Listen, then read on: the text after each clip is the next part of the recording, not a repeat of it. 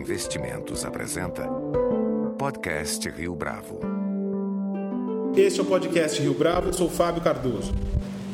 Muito se comenta a respeito da crise da água. O que poucas pessoas, no entanto, têm consciência é que, nesse momento, existe um gargalo energético que pode ser igual ou ainda mais grave do que a crise hídrica.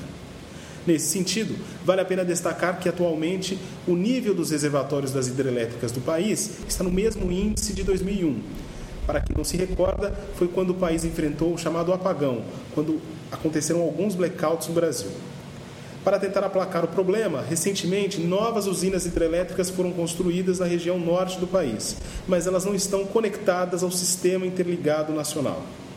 Além disso, a construção dessas novas usinas não acompanha o crescimento da potência instalada. Para falar a respeito desse cenário pouco convidativo, nosso entrevistado de hoje no podcast Rio Bravo é Luiz Cláudio Matos, diretor do Instituto Federal de São Paulo. Professor Luiz Cláudio, é um prazer tê-lo conosco no podcast Rio Bravo. Muito obrigado, é um prazer todo nosso. Professor, para começar, explique para a gente como é composta a matriz energética brasileira. A nossa matriz energética, a matriz energética brasileira, se eu olhar pelas fontes primárias, 40% da nossa matriz energética vem do petróleo, enquanto somente 12,5% vem da geração hidráulica de energia elétrica. Ela é a quarta maior fonte de energia do país. Se eu olhar somente pelo lado da matriz energética, o lado da energia elétrica, 70% da nossa produção de energia elétrica vem das usinas hidrelétricas. 11,3% do gás natural, 7,6% vem de biomassa, 4,4% derivados de petróleo, 2,6% carvão, 2,4% nuclear e 1,1% somente de energia eólica. E por que, que demorou tanto para o país é, inserir outras fontes de energia no sistema, apesar do clima favorável para essas outras fontes? Quando nós tivemos o apagão em 2001, a primeira coisa que foi questionado é por que o Brasil insistia tanto em energia hidráulica, que é, é susceptível a condições atmosféricas. E aí questionou-se por que, que o Brasil não investia em fontes alternativas como energia térmica. O Japão é praticamente predominantemente a geração elétrica deles ou é nuclear ou é térmica através de petróleo.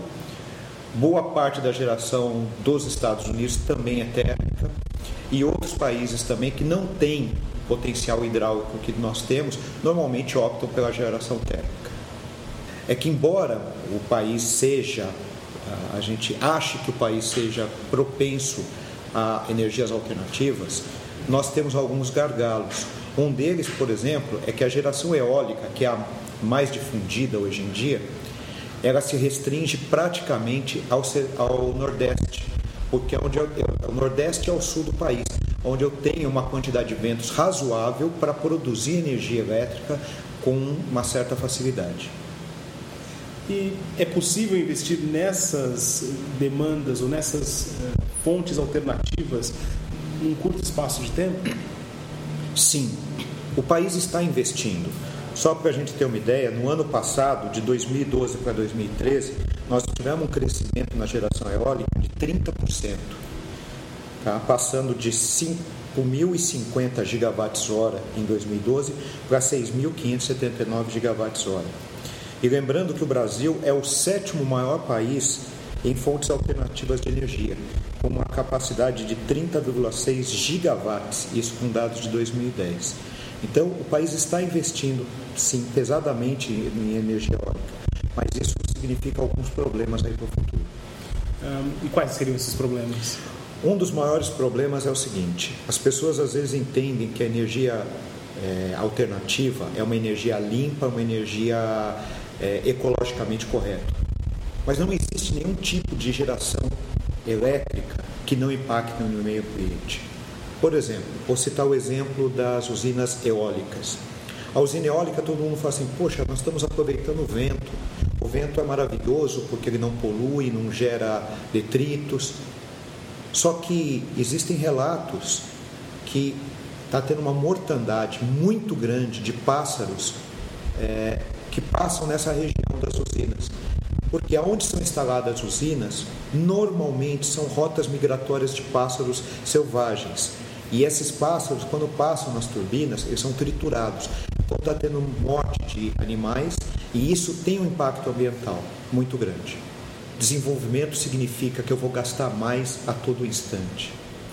Se o planeta é limitado, significa que uma hora os recursos vão acabar. Então, todo desenvolvimento por si só é naturalmente insustentável. O que a gente pode fazer é retardar o problema, mas um dia ele vai chegar. E no tocante às empresas, elas é, têm como investir nesse sistema alternativo e, aliás, elas deveriam investir nesse sistema alternativo de geração de energia? Sim, e na realidade hoje elas já fazem isso, muitas empresas já fazem.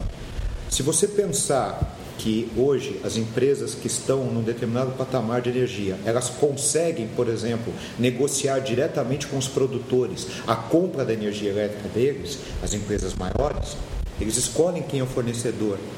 Tá? Eles são os chamados livres consumidores. Outra questão é que, em função da crise de 2001, muitas empresas entraram no trâmite de não depender mais somente das concessionárias de energia para fornecer energia.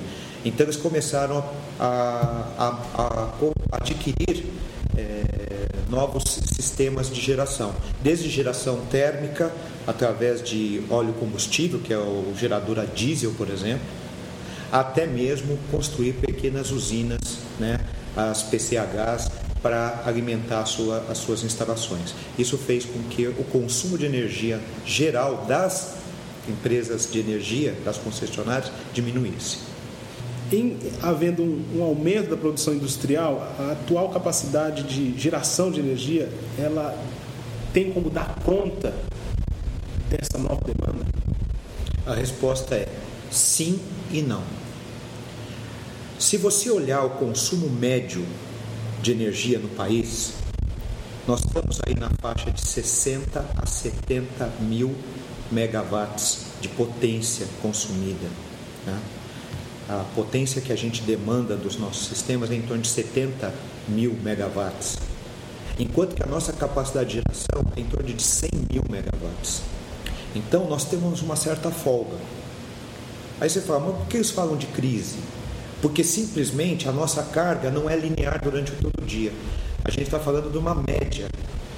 Quando eu falo da carga, a nossa carga é, historicamente, ela cresce durante o dia, chegando no horário de ponta a quase o limite da geração.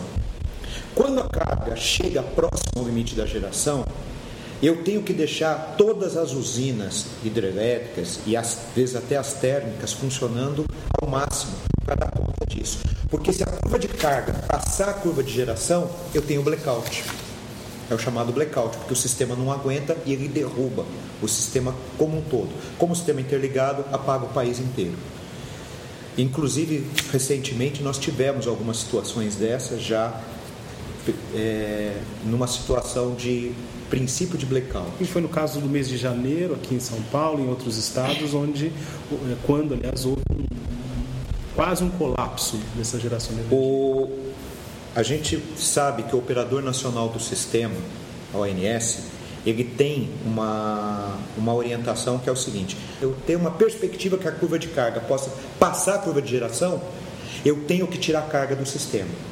E aí a gente assistiu algumas coisas interessantes, como algumas cidades começaram a ser desligadas e não o sistema como um todo. Para eu preservar o sistema como um todo, eu tiro algumas cargas, que são algumas cidades que são desligadas. Então, os blackouts foram setorizados.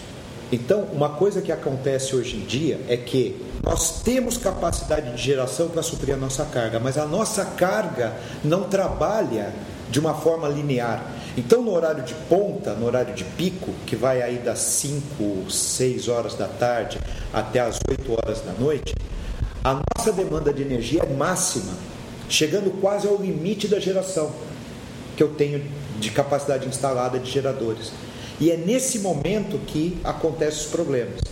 Então, por que, que os reservatórios estão abaixando de nível?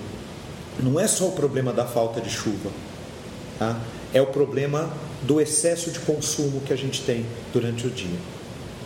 uma resolução normativa é, de 2012 que estabeleceu um sistema de compensação para o pequeno gerador de energia.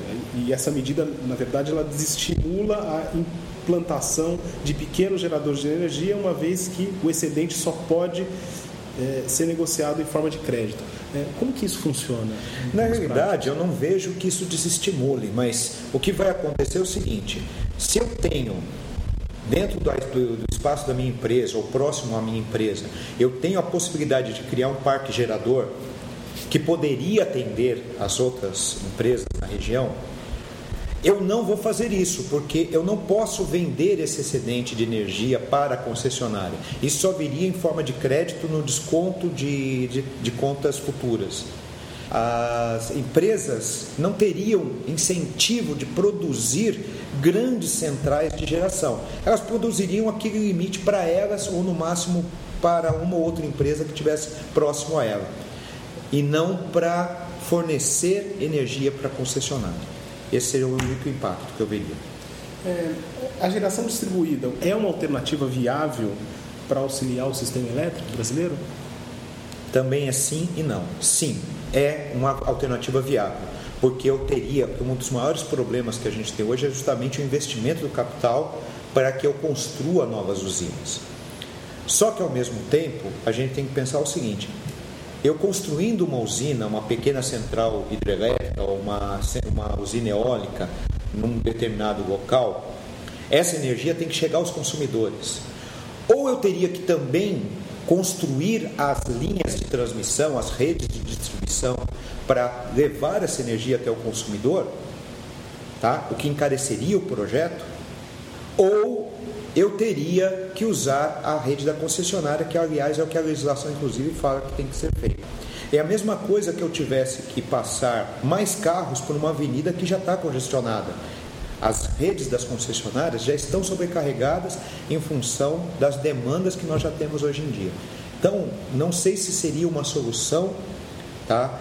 Eu construir para suprir a rede da concessionária, sendo que a rede da concessionária já está sobrecarregada. Como eu falei, o, nosso problema de energia, ele não está ao longo do dia, ele está no horário de pico. Então, o que o Brasil poderia fazer, uma das formas, é eu contratar energia, por exemplo, da Argentina ou de outros países da região, para suprir esse, essa demanda no horário de pico. Certo? Eu não estou acompanhando como que está sendo feito esse acordo, mas isso seria uma, uma alternativa para eu não sobrecarregar o meu sistema no horário de pico. Tá? Seria uma alternativa. Mas, de qualquer forma, é uma solução que esbarra na mesma questão lá que a gente falou da geração distribuída, que é a questão de não adianta eu comprar energia da Argentina se as minhas linhas de transmissão também estão sobrecarregadas. Então eu preciso construir novas linhas, eu preciso investir, porque não é só na usina hidrelétrica que eu preciso, ou na, nas usinas eólicas que eu tenho que investir. Eu tenho que fazer com que essa eh, energia elétrica chegue até o parque consumidor. E aí, os caminhos que nós temos são como estradas que estão congestionadas, não cabe mais carro. Professor, do ponto de vista energético, o Brasil está preparado para crescer? E que tipo de estratégia é possível traçar a essa altura para tentar evitar um cenário mais drástico? Do meu ponto de vista, o Brasil está preparado sim. Por quê? A nossa matriz energética ela não é unicamente energia elétrica. A gente tem uma boa base de petróleo, a gente tem gás natural, embora seja importado, a gente tem a, a geração nuclear, que poderia ser uma alternativa. O problema é o custo dessa geração, que talvez encareça um pouco os produtos no final da cadeia de produção. Agora, uma das coisas que tem que ficar claro, assim, toda vez que se fala em crise de energia elétrica, todo mundo fala na construção de usinas. Eu não vejo ninguém falar na, no trabalho do lado da carga. Então não se fala no trabalho da carga. Se eu conseguir fazer com que a carga consumida no Brasil seja mais linear durante o dia, eu não tenho um pico de consumo no horário de ponta, essa carga seja mais distribuída durante o dia, eu dou uma folga para o meu sistema elétrico de 30% de imediato. Que é uma coisa que daria para a gente fazer um planejamento a longo prazo para a energia elétrica. Outra questão é por que é que eu não trabalho com a eficiência da carga? Então, muitos trabalhos são feitos, até nas próprias universidades, são feitos do lado da geração. Como produzir energia, como melhorar energia, energia eólica, energia solar. Mas elas não são soluções absolutas. Ela, todas elas têm os seus problemas. Todas elas têm impacto ambiental, impactam na, na vida das pessoas. O que deveria ser feito de imediato e que surtiria um efeito claro e talvez com um custo muito menor de implantação seria o trabalho do lado da carga. E é isso que a gente às vezes percebe que não é feito. Ainda falando sobre acordos internacionais, o fato do Paraguai ser um parceiro estratégico é, que de tempos em tempos ele demanda um ajuste nessa relação, nesse acordo em torno de Itaipu. Isso também pode é, significar um risco para o Brasil em termos de é, distribuição de energia? Olha, poder pode. O Paraguai pode chegar, a hora que vencer o contrato, ele chegar e falar assim: olha, eu quero que agora a tarifa seja no valor de tanto. Mas uma coisa tem que ser lembrada: se você tem um produto e você vende um produto para um determinado país, se você quer deixar de vender aquele produto para aquele país, você tem que ter um outro comprador. E uma das coisas que é questionável é exatamente isso. O Paraguai tem para quem vender? Se a Argentina está tá em crise, que é, que é algum país próximo poderia estar comprando. O Uruguai também é um país que não está crescendo tanto, que não precisa dessa energia. Para quem o Paraguai iria vender? Ele poderia, por exemplo, vender para o Chile, que está com uma taxa de crescimento bom, poderia vender para a Colômbia, talvez até para a Venezuela, mas para você, para você fazer com que essa energia chegue até esses países, precisa investimento de infraestrutura, precisa construir linhas de transmissão. Que é muito caro. E o Paraguai, não sei se ele tem essa capacidade. Então, o país, o Brasil acaba sendo quase que um consumidor exclusivo dessa energia. Então, existem esses dois lados. Nós não sabemos como o Paraguai vai reagir. Ou se ele vai simplesmente falar, então não vendo para ninguém e fecha a torneira. Acho pouco provável, porque o dinheiro que entra lá é significativo. Mas existe esse risco sim. Professor Luiz Cláudio Matos, muito obrigado pela sua participação no podcast Rio Bravo. Eu que agradeço pela oportunidade, estamos sempre à disposição. Com edição e produção visual de Leonardo Testa, este foi mais um podcast Rio Bravo. Você pode comentar essa entrevista no SoundCloud, no iTunes ou no Facebook da Rio Bravo.